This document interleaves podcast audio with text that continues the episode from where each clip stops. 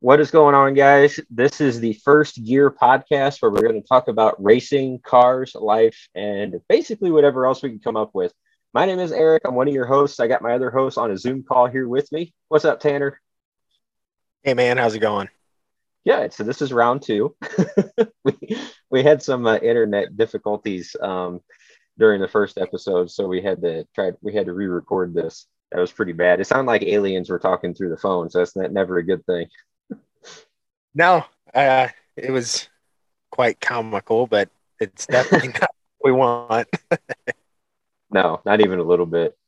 So I'm just going to lead right into it. Um, we're going to break this up into stages, just like they do in the race. Uh, we're huge NASCAR fans. That's what this basically is going to be about. Uh, this is kind of this is the pilot episode. So you guys are going to learn a bit, little bit about us this week, and then we're going to recap the race and talk about a couple other things. And we're going to carry this on for you know for quite a while until we decide to stop doing it.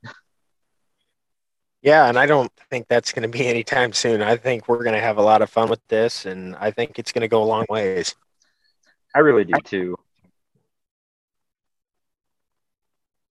Yeah, man. I think it's we're not in sync yet. We're just trying to talk over each other. That's funny. so, like I said, I'm going to break this down real quick into stage one. So, Tanner got to go to Charlotte Roval this weekend. So, how was that, man? It was a good time. Uh, I Charlotte's kind of going to turn into like my home away from home here before too long. Hopefully sooner rather than later. But no, that was cool. That was uh, my first time getting to see a race there at Charlotte.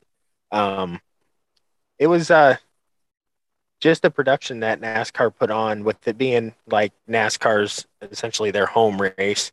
Uh, yeah. just get to see all the fans, all the stuff going on out, all the pre-race festivities. They had Nelly there. Nelly put on a good show. Oh, that's awesome. he, he did the driver intros, man, and of just the playoffs drivers. That was hilarious. Absolutely hilarious. Because I, I don't know if it was planned originally, but I think since he was sticking around, it might have just been like the last minute hoorah that they're gonna say, "Hey Nelly, why don't you go out there and introduce the drive the the playoff drivers?" And man, it was hilarious. I think it was after like the first driver he announced, he was like, "Come on, damn teleprompter, catch up." That's awesome. And everybody in the crowd, man, they heard it. Everyone was laughing, and then him trying to pronounce the names. It was it was hilarious. That had to have been comical because some of these guys have got weird names. like, uh, and it was funny because after he would say their name and they would finally walk out onto the stage, and he'd be like, "Did I pronounce it right? Did I pronounce it right? Hell yeah, I got it right."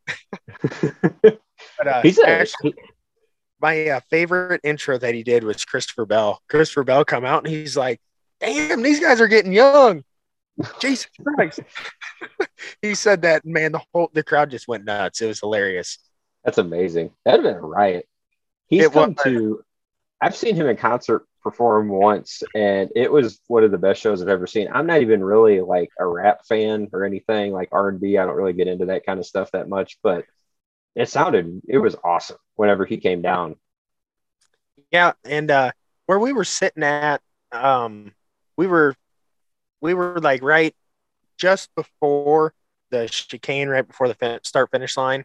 Mm-hmm. So we were just enough of ways that we couldn't hear like the stage speakers, but we could hear it over the whole racetrack speakers. So there was a little bit of delay. So that kind of it wasn't the greatest, but I mean it still was cool because everybody knows Nelly music. He started playing it. He just put on a good show. Oh yeah. I'm convinced that no matter what genre of music you're a fan of, you have heard of at least one of his songs. At least one. Oh yeah. Well, and he's he's been around a long time, so Yep. But no, that was cool, man. Uh, I I'll give it to NASCAR. They did a really good job of making it a big event for the Charlotte area. I mean, there was That's a ton awesome. of people there. I don't think it wasn't quite a sold out crowd, but I mean, stands were full. Uh, the pre race, like fan zone stuff down on the track, man, yeah. it was packed.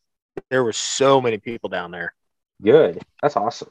That's good to hear. That was going to be my next question, actually, was how packed were the stands and like what was the turnout and stuff like that? Because they've had issues getting people into Charlotte and some of the mile and a half traditional mile and a half tracks for the past couple seasons. Right, and I mean it was no Talladega crowd because Talladega was sold out, but um, That's no, it was it was a good crowd. But the pre-race stuff where they had they had the stunt bikes, um, they they did a little bit of a show. Uh, all the souvenir haulers, Bank of America had a really big setup. They had the trackside live stage going with different drivers, Ford and Chevy and Toyota. They all had giant setups. I mean, there was just a bunch to do. A lot of driver interaction. They were at the souvenir trailers, and then they did an autograph signing with Jeff Gordon at the Hendrick trailer. And dude, that line to get a Jeff Gordon autograph. I mean, it wrapped around like that whole outside parking lot. It was crazy.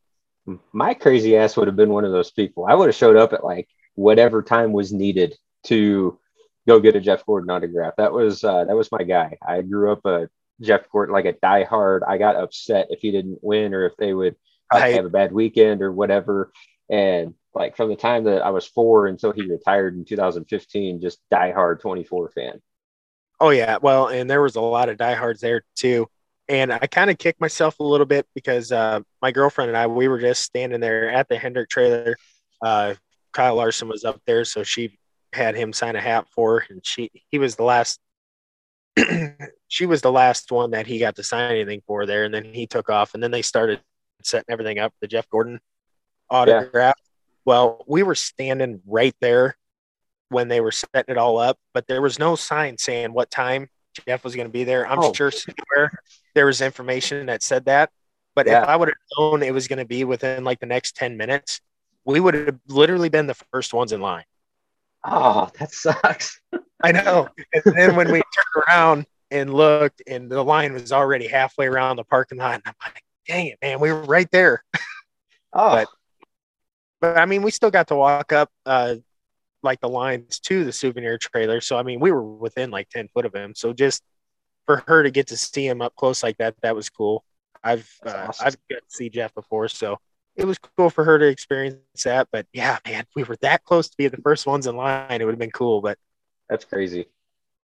Dude, I'm one of those people that still carry around like a 24 wallet. That's my daily wallet that I use. Oh yeah, man. That would have blown my mind if he would have showed up. Yeah, well, I just I hope that the drivers nowadays get to be that popular again because like Jeff Gordon couldn't walk down the street without being recognized. Oh no. And that's kind of that's kind of what we talked about a little bit last week too that nobody will hear. But um yeah, because that episode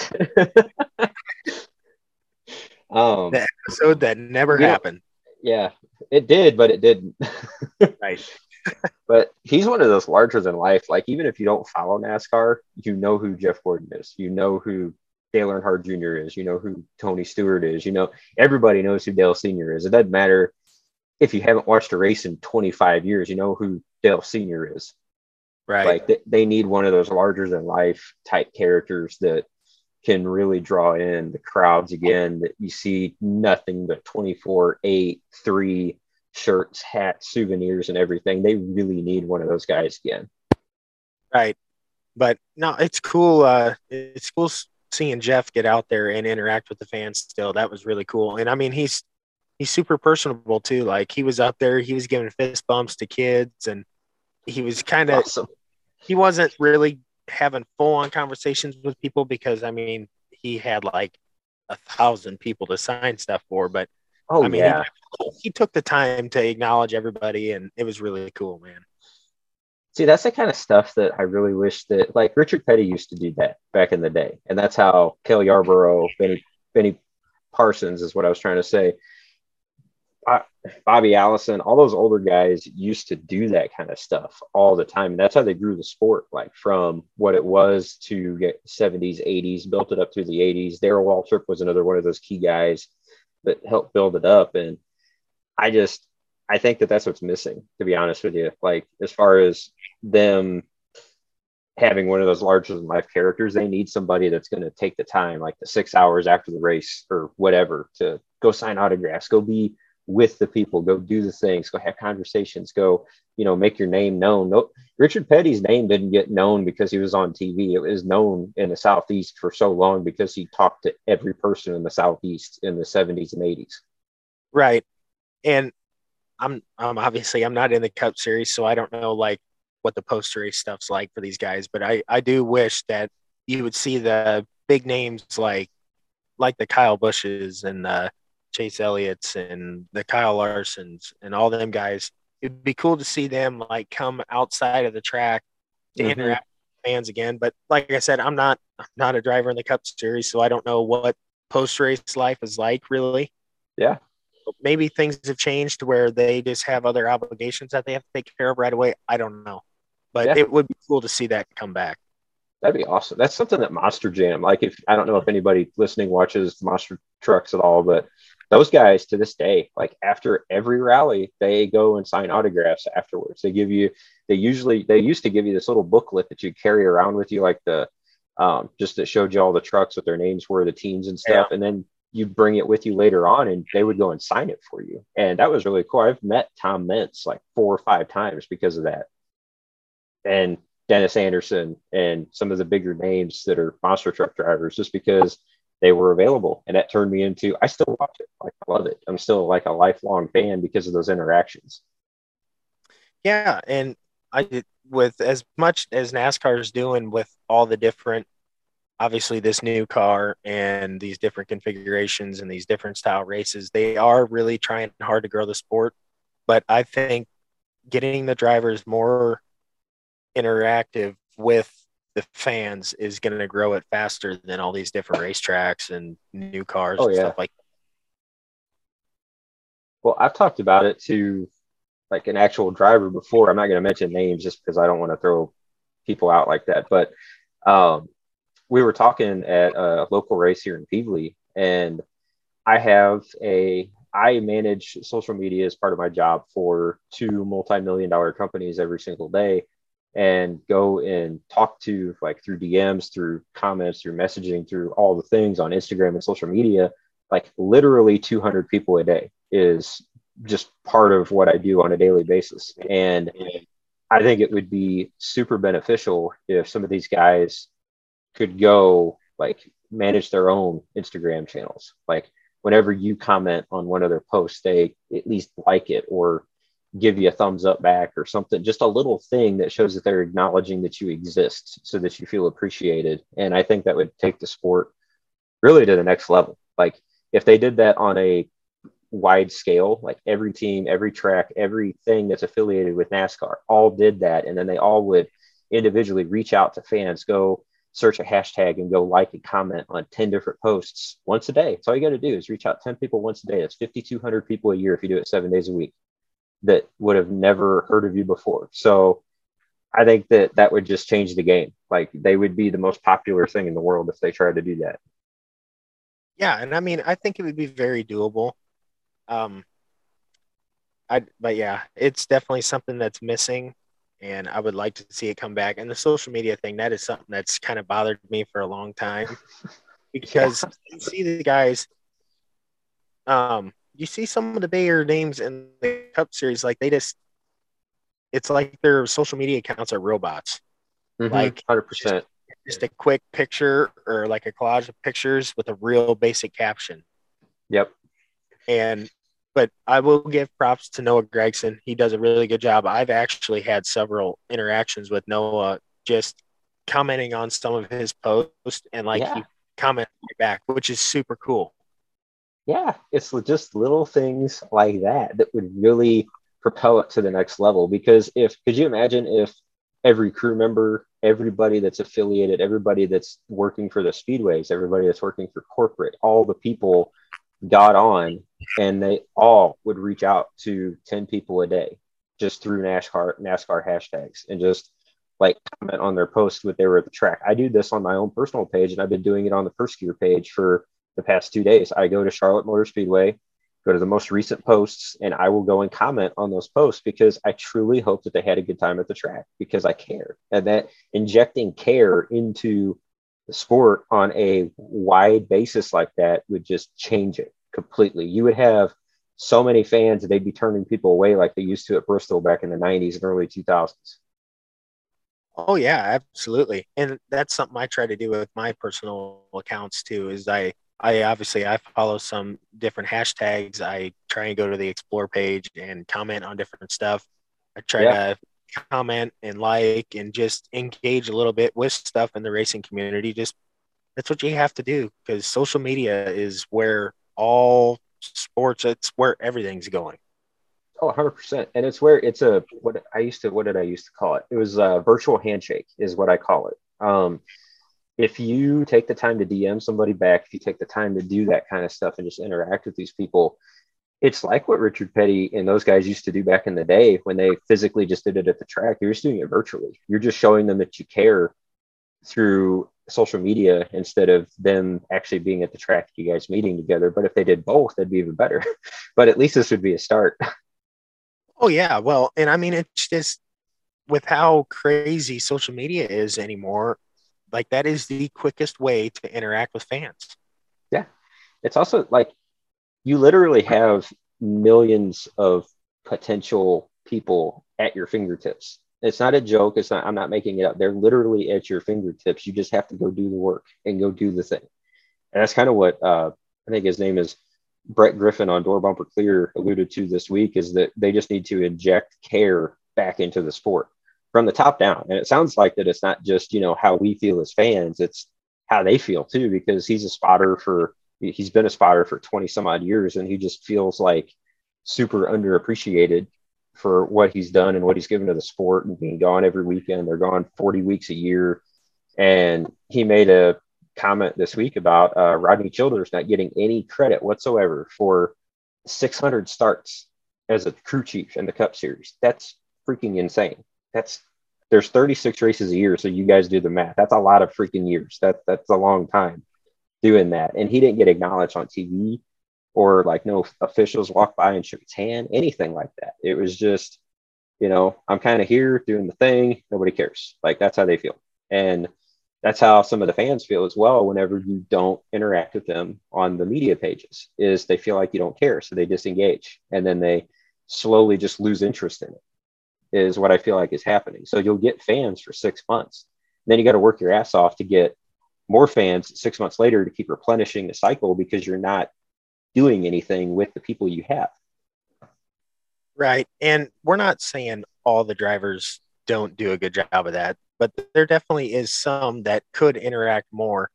But nowadays with social media stuff, like if somebody's favorite driver like responds to them in a comment or, or DMs them back or even likes their comment, people will go nuts over that. Oh yeah. Like if I was so I I've used this analogy before.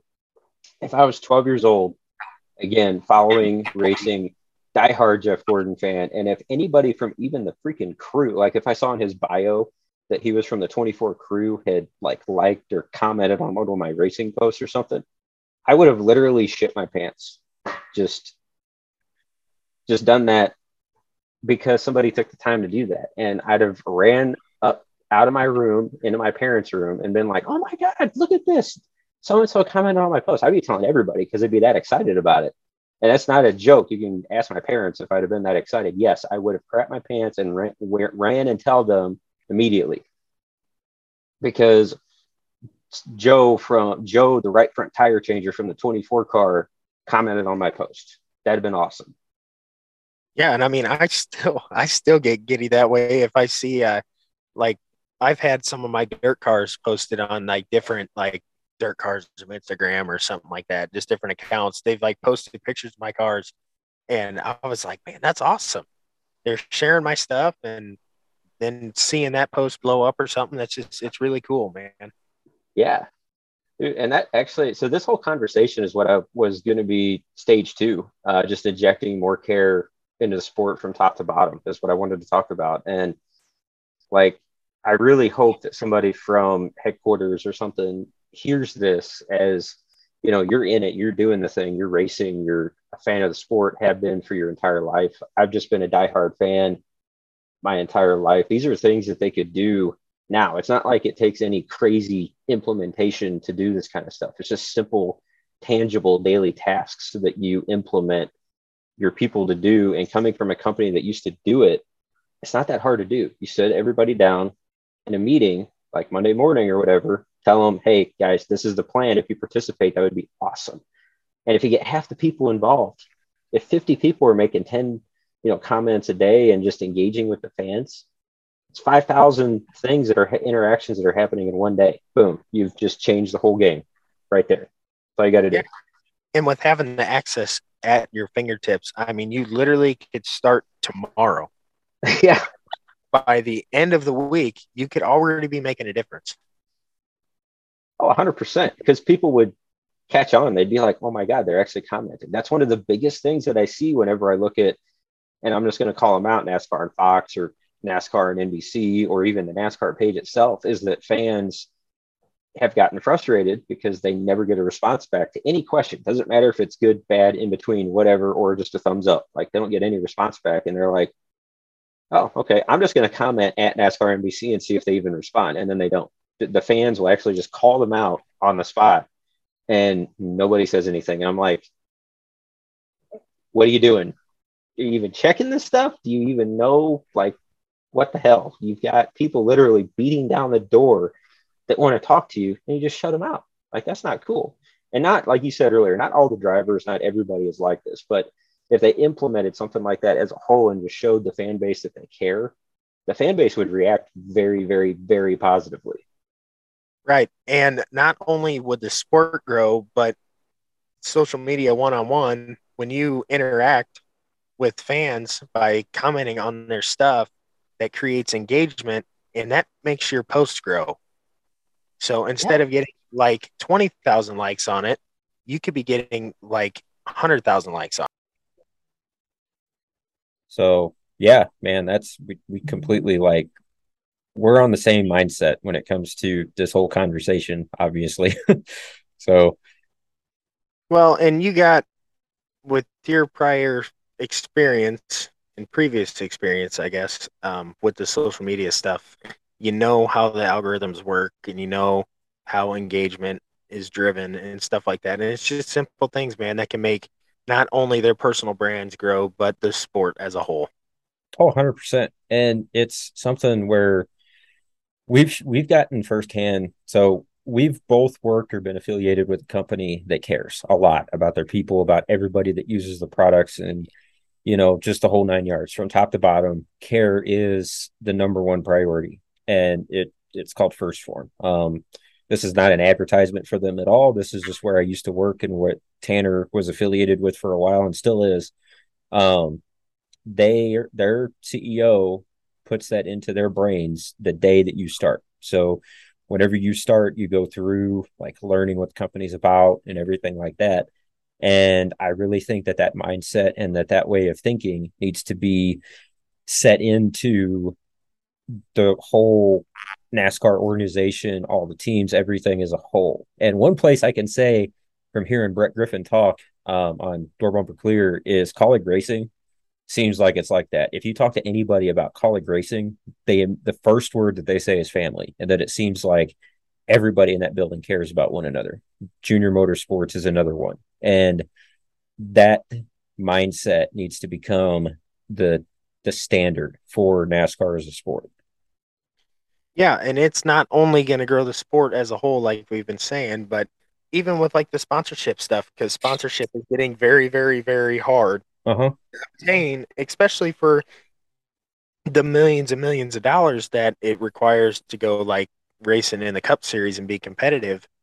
Like, if you have a very solid, like, social media program, I guess, for lack of a better term, right. um, that's only going to help you down the road attracting the companies because honestly, in this day and age, having a rock solid social media platform is almost more important than being able to drive a race car. Yeah. And it's all about that coin that you can bring with you. If you don't have sponsorship, if you don't have a big following, if you don't have this whole thing, you could literally not know how to drive a race car. I'm convinced of this and get sit get put in a seat with you know zero experience in the Xfinity series if you can draw a big company. Like if you have two to three million followers on TikTok or you know Instagram, YouTube, the combination of all the above, you'll attract people because they want you and this is from you know somebody that like I dig through YouTube every day looking for potential sponsorships for people for FASS and people that I think are influential that are good human beings to you know we can send a system to and that they'll do a video about it and that enough people will see it that it makes a difference and everything like that that same concept could be used for getting drivers in seats yeah, and what you're saying along with that too is the sponsors will start reaching out to you instead of you having to reach out to them. Exactly. And that was the whole point of that was that you'll wind up getting good to great sponsorships like if you start moving up through prove you have talent driving or whatever more people will be attracted to you because you do have like a Jeff Gordon size following just not in NASCAR yet. You've got it on your own and you're bringing it to the sport and adding a valuable asset to it. And people will just throw money at you for that kind of stuff. It's amazing. There are people, there are social media influencers that I know that literally all they do is social media stuff. And then they do like a part time job and that's it. And they get hand over fist, like Yukon gear and axles thrown at them, our systems, anything that they want for their truck build, they basically get because the people know that you're going to, you know, expose them to enough of your fans that if they sell one or two Yukon gear axles or FASS fuel systems or whatever it is, that it's going to make up the difference, and it's it's a you know it's a win at that point. Yeah, and that's just the day and age that we're living in. Social media is what the world is revolving around. Oh, 100%. It is key, king, and it is the benefacto to everything right now. If you're good at it, you can make a lot of freaking money today doing it. Yep. And the best part is it's not going anywhere. It's just going to keep getting bigger. Oh yeah, they'll figure out that it's just what's next. Uh, we talk about this at work a lot. Uh, TikTok was next three years ago, and now it's the big thing. Now everybody's on it. Now freaking government is reaching out to like social media influencers to tell people what they want them to tell them. Like it's that big now. And the crazy thing is, is that there's no, since there's not a lot of paid advertising on it, you don't have like if you just consistently post like what I do. All I do is post old NASCAR videos. I don't try to do anything special on TikTok. I just try to stay consistent. I've had 13, what is it, 13 or 15,000 people like my posts for no reason. I don't pay any money. The algorithm is just like wide open for content creators right now on that platform. So if you're engaging, if you're, you know, talented on camera or anything like that right now, that is the place to go to get a good name out. And if you're after sponsorships, like just do it yourself. It's not that hard. There's a whole editing software thing inside the app that you don't have to be, you know, editing oriented or have a lot of experience in that to be able to do it super simple. And if you're a race car driver listening to this right now, you need to get on that platform and go do it every day consistently. I'm talking seven days a week. Doesn't matter what time of day you do it, just do it and then exit out of it. Completely swipe up out of the app and let it do the work for you for 24 hours. Clock back in, engage with the people that have commented on your post, which is what I'm going to do after we're done talking here. And it just makes the post go crazy. That's the thing that we have figured out um, from just messing with it at work. Right. And that's one of the first things that they teach everybody at 1st Phorm. Well, I didn't work there, so I don't know exactly, but I have a pretty good idea that they do. But when they start teaching about social media, they tell you the 30, 60, 90 rule. Mm-hmm. If you're consistent for 30, 60, 90 days, it, and if you're consistent the whole time, it is going to be night and day different. Oh, 100%. This could go on like this conversation could oh, yeah. go on all night because I it's what I do for a living, man. I'm really, really good. And that's just not me trying to be arrogant. I am really good at social media and I'm really good at building a brand and a following and certain things for whatever you want to do. I can figure it out. Um, let's go into so our I don't really have anything to add to that though. Like we've kind of beat that horse to death, and I just hope that somebody at NASCAR listens and decides to do it. yeah, it, there's a lot of potential there. Oh, 100%. So this weekend, uh, part of what we'll do every single week, since this is the you know first episode, I'm just kind of introducing people to what we'll be doing. We'll have like an open segment like that, and then what we're going to do is recap the race. Um, the races every single week, just go over who won, what we think, what happened. And I'm going to start with AJ going four for four at the Roval in the Xfinity series, which is in any sport to win four things, whatever it is in a row, incredibly hard to do. The fact that there's so many variables also that go into road courses that the fact that he has won four times in a row is just immensely impressive. Like I can't even just from being a fan watching the sport, knowing how it works, everything like that, to win four times in a row, not have anything go wrong, perfect pit stops, all the things, right strategy, four years in a row is freaking cool. He is undefeated at that configuration of that racetrack. Perfectly said. that doesn't happen. no, usually something happens, like some ding dong runs into the wall, pit crew messes up. Like usually some variable takes you out of contention to win. There's only a handful of drivers that have ever won four races in a row at any track, it, it, it anywhere. Like it just doesn't happen. Yeah, it's a very incredible feat by AJ Allmendinger, but AJ's one of the few that can do it. That yeah. guy is incredible when it comes to road courses. And he's not even up front half the time for the whole race. But he knows how to be there at the end when it counts. Yeah. And he's there enough that it's just like what they say on TV all the time. You, if you're there enough, you'll win some races because stuff will happen. Stuff will happen to the people in front of you. Bad pit stop, you know, tire rub, like something will happen and take those guys out in front of you. If you're in contention, you know, enough weeks in a row, you're bound to win a race. Just it's just what happens. Yeah, that's just the name of the game, but it's very impressive, and that's just nothing but momentum for AJ going into next year. Oh yeah. Well, plus this season, he's the front runner in my mind. He's the front runner for winning the whole dang thing this year. Like you got to go through AJ and Kaulig racing.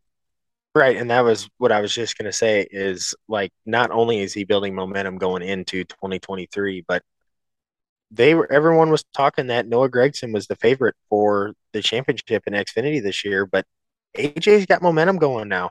Yeah, hundred percent. He's well, plus, there.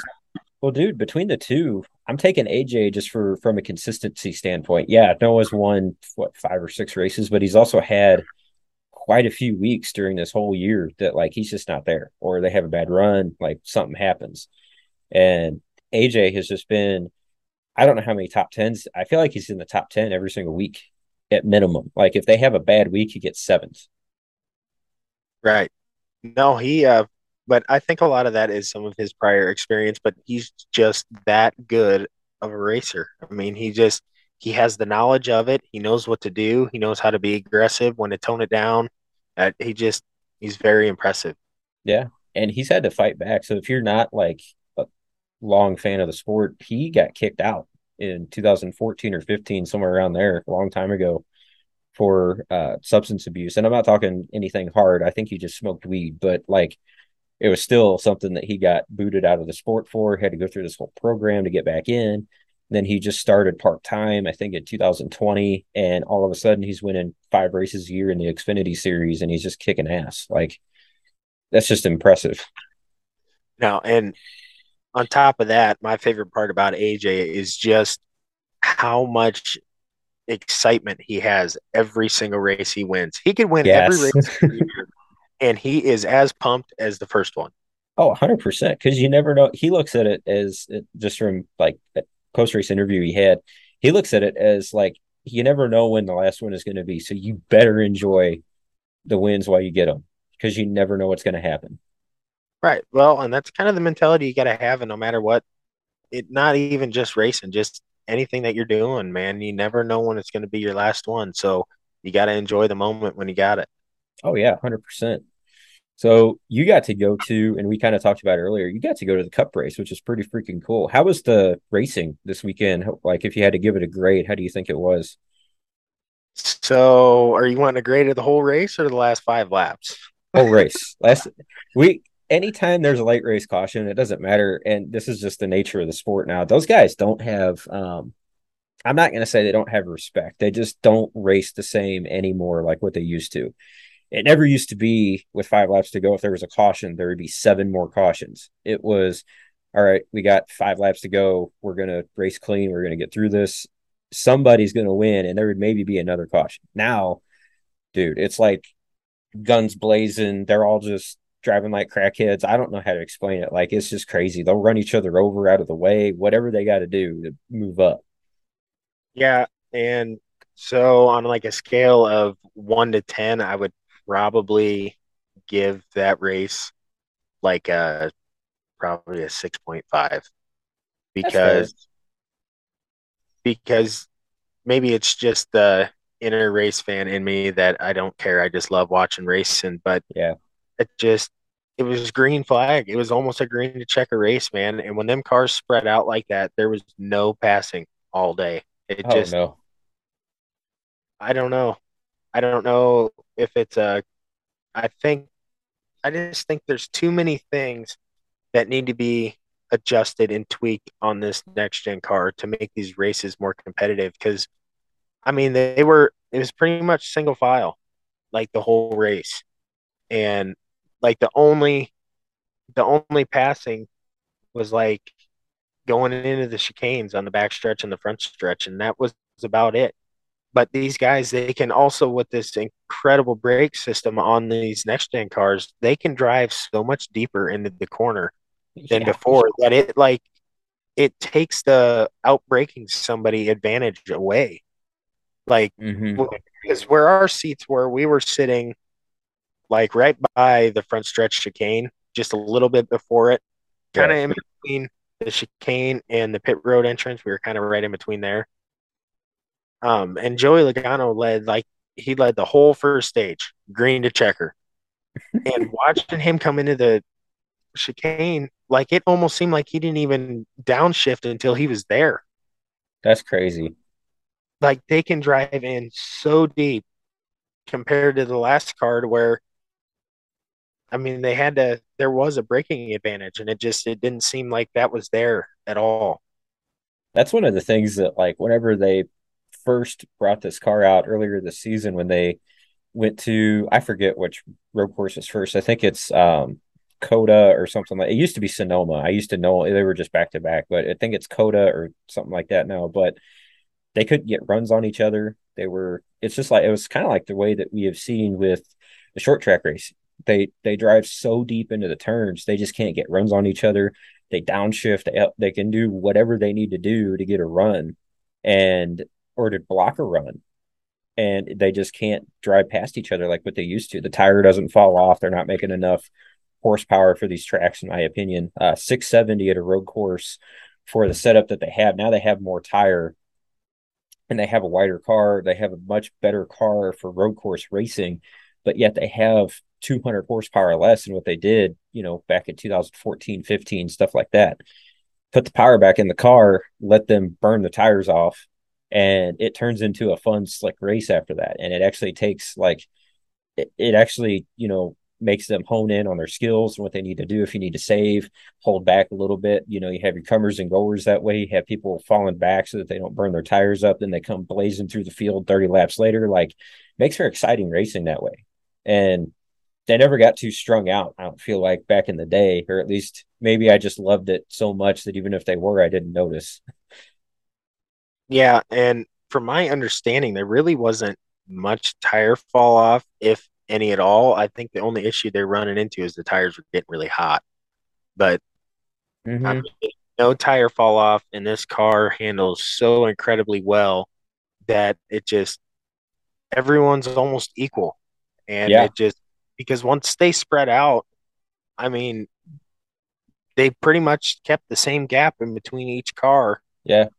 Pretty much the whole duration of the race. And it just I don't know, man. I've I enjoyed it. I just I love racing, so yeah. getting what just getting to watch a cup race, man, it's super cool. Oh yeah, but it, the racing definitely could have been a lot better. They've already talked about too some of the changes they're going to make to this car for next season. I'm excited to see it because once you give these guys some time to test and tune on the cars, the racing is going to get so much better. And this is such a great platform overall. I know that everybody keeps like harping on it and stuff like that, but you know they brought a really good template into the season for racing and it's worked some places it really has not worked at some places and it's kind of meh at some other tracks and doing a little bit of testing tuning getting input from the teams making some changes to the cars like it'll get a lot better. And to go back to like that final five laps, what was crazy was a freaking sign brought out that caution. Like a sign fell off somewhere and ended up in the middle of the racetrack somehow. I don't know how that happens, but that was crazy. And it changes the whole outcome of the race. And it also changed who got in and out of the playoffs, which is pretty wild too. Yep. That piece of cardboard took the defending NASCAR Cup Series champion out of the playoffs. Yet he did make a mistake. He did tag the wall and it broke the toe link and it took him a little longer on pit road to get it fixed. But at the time, since it was just green to checker, they didn't know if there was going to be a caution or not. He was in the good on points. So, yes, they were hurrying to try and get the car fixed, but they weren't, I guess, probably hindsight 2020, they would have been a lot more sense of urgency with it, but they just, they didn't know. And inevitably, man, that that ended his chance to defend his title. That's crazy. That he's also not done. He hasn't dominated this year though either. Like he's had he's finished in the top ten. I feel like more than anybody else, but they just haven't like they haven't had that race winning speed this season. I think he's won what two, two races two this races, year. Yeah. Yeah, compared to ten, that's quite a fall off. Yeah, and it's not that they haven't had the speed, but they also had those several DNFs. I think he had a couple engines break on him, and just yeah, a lot of things did not go their way, which which would be tough because after coming off a season like that, you have super super high standards for yourself and your team, and then when you're not living up to that, I could see where that makes it very very tough. But I see them, I see them uh, making a really good run to the end of the season this year mm-hmm. and I think it's going to be dangerous next year. Yeah, I do too. Because now he's next year. I think he's going to be driving mad. Like for lack of a better term, they're just going to be driving pissed off the entire season. Go out and win everything, dominate, just destroy the competition. And he's got the talent to do it. Is the crazy thing. They did once they figure out this car, do a couple of things, get him up front, give him more shots at it. Like I, I see him winning five to eight again next year, something like that. Oh yeah. Well, and I mean, you see how well of a year that Chase Elliott's had, and mm-hmm. they're starting to figure this car out. Well, they're on the same team, so yeah. I mean that information is going to float around, and and then with a few minor tweaks to this car and just getting things figured out, I think next year he could be very dangerous. That, and I am a huge fan of his crew chief, Cliff Daniels. I think that guy is like a super genius. Facts. Yes. His story on he was on uh the Dale Jr. download and he had a whole two and a half, three hour episode that I listened to. And the man, he's just a man. Like that is the next Chad Knaus. That is the next Ray Evernham. He's going to be one of those guys that sticks around long enough. They'll win more championships together. Like that's almost inevitable with the talent the team, the crew chief, the pit crew that they always have, like all the variables are already there, set in place. They just got to go make it happen, and they'll be fine. Oh yeah, and I mean that's just listening to his demeanor throughout the whole race. I mean, he is just he's all gas, no brakes, man. I mean, he mm-hmm. is But um I have the NASCAR app on my phone, so like during during the cup races, I like listening to their Kyle Larson's radio scanner just because I like hearing how Cliff does his strategies going into the races. And I mean, I can't remember what playoff race it was. I think it was, I want to say it was Texas that he ended up finishing like eighth, I think. And right away, right after he crossed the checkered, the finish line, took checker flag at the end of the race. Um, they obviously got playoff points because he finished in the top 10. But mm-hmm. immediately, Cliff Daniels was like, We just finished eighth place with a second place car. We have to do better. And then it was radio silence. Wow. That's wild. That sounds like. But I mean, that's that's a championship winning crew chief. Yeah, hundred percent, and that's it, what it takes. a lot out of everybody.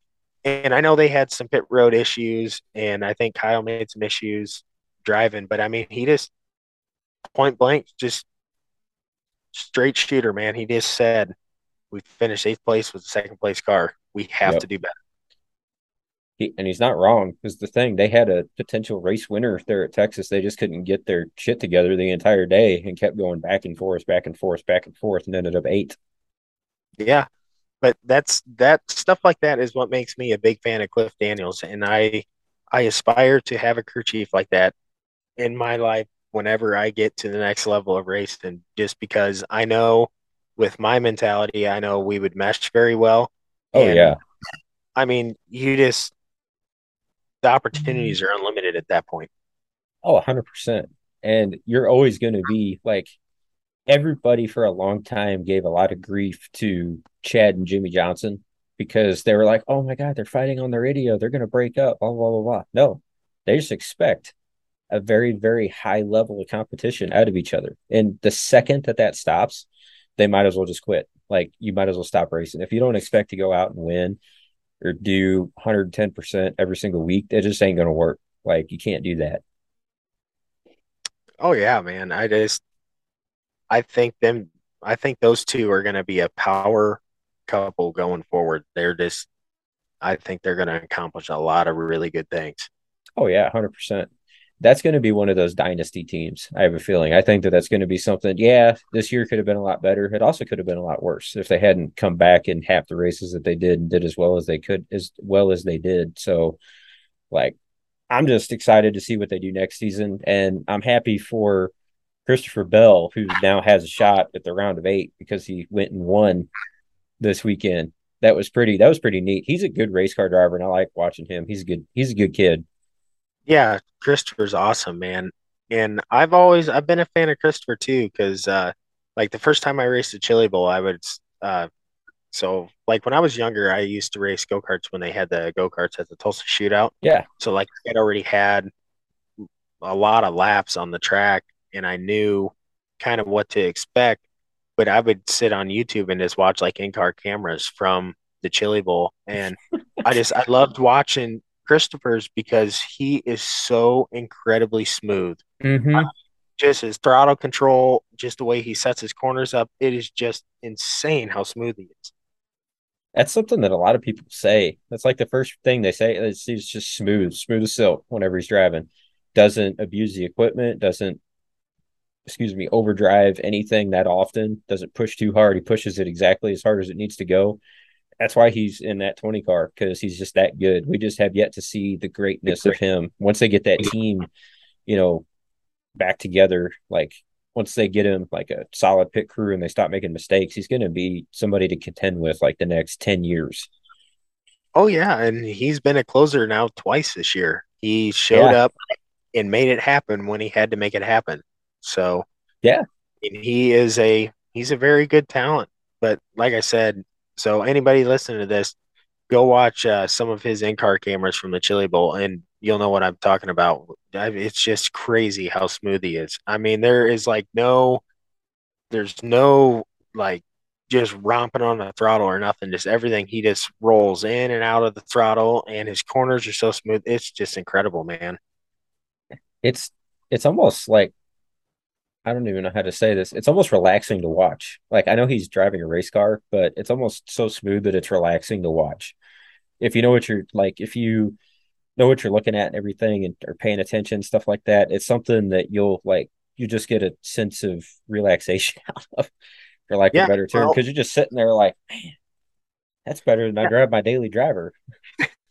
and he'll he'll throw those aggressive moves when he has to, but even when he throws that aggressive move, everything about it is just smooth as butter. It's crazy. Oh, yeah. One of my favorite races he won um, was at Eldora in the trucks. And whenever he had to outdrive, I think it was Kyle, actually. Kyle Larson was overdriving the corners and just hitting the wall every other, you know, ruining the front fenders on that truck. He was just driving the hell out of that thing. And Christopher Bell was three inches off the wall there with him the entire time, just smooth, running the same lap time, just lap after lap after lap. They did this for 15, 20 laps. I just remember that. And Bell ended up winning the race because Kyle just couldn't hold it together for whatever reason. He was just like kamikazing himself into the wall, trying to do video game shit and just all over the place, like trying to get past him and win the race. It was crazy. But that just yeah, goes. And Kyle, he's really smooth too, but he just he can be over aggressive. Oh yeah.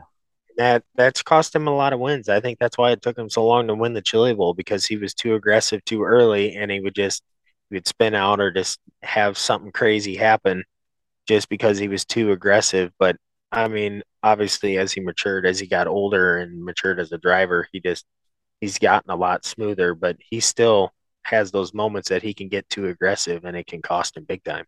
Oh, 100%. Yeah. And it's always, it, it seems to be in bigger moments too. I know that he had something like that happen that knocked him out of the playoffs. And I think it was 2014. Well, he got run over, which didn't help, but he also was overdriving the corners and Newman ended up catching him and bumping him out of the way and, you know, making it to the final four that year. Didn't do anything with it, but he made it to the final four. But I just think that was crazy. Um, dude, we're coming up. We got like 10 minutes left. I want to get into this if you don't mind. Um, yeah. This is what we're going to call stage three, which is going to be this week's picks and talking about the future week. So we got Las Vegas coming up this weekend, uh, mile and a half track. There's going to be tire. Hopefully, there's going to be some tire fall off. It's going to be some good racing. The mile and a half tracks have been fun this year with this next gen car because they can carry so much corner speed. Um, who do you got winning the Xfinity race this this week? Um, I think I think I'm going to go with AJ, just because I think he's got so much momentum going on, and knowing that he's got his plans for next year figured out. Yep. Like he's got something to prove. He wants to win this championship going into the Cup Series next year. I think I think AJ is going to be really tough the rest of the year. He could it like just because he's that good, he could win out the rest of the season. Legitimately, just like sweep the rest of the year. He's that good.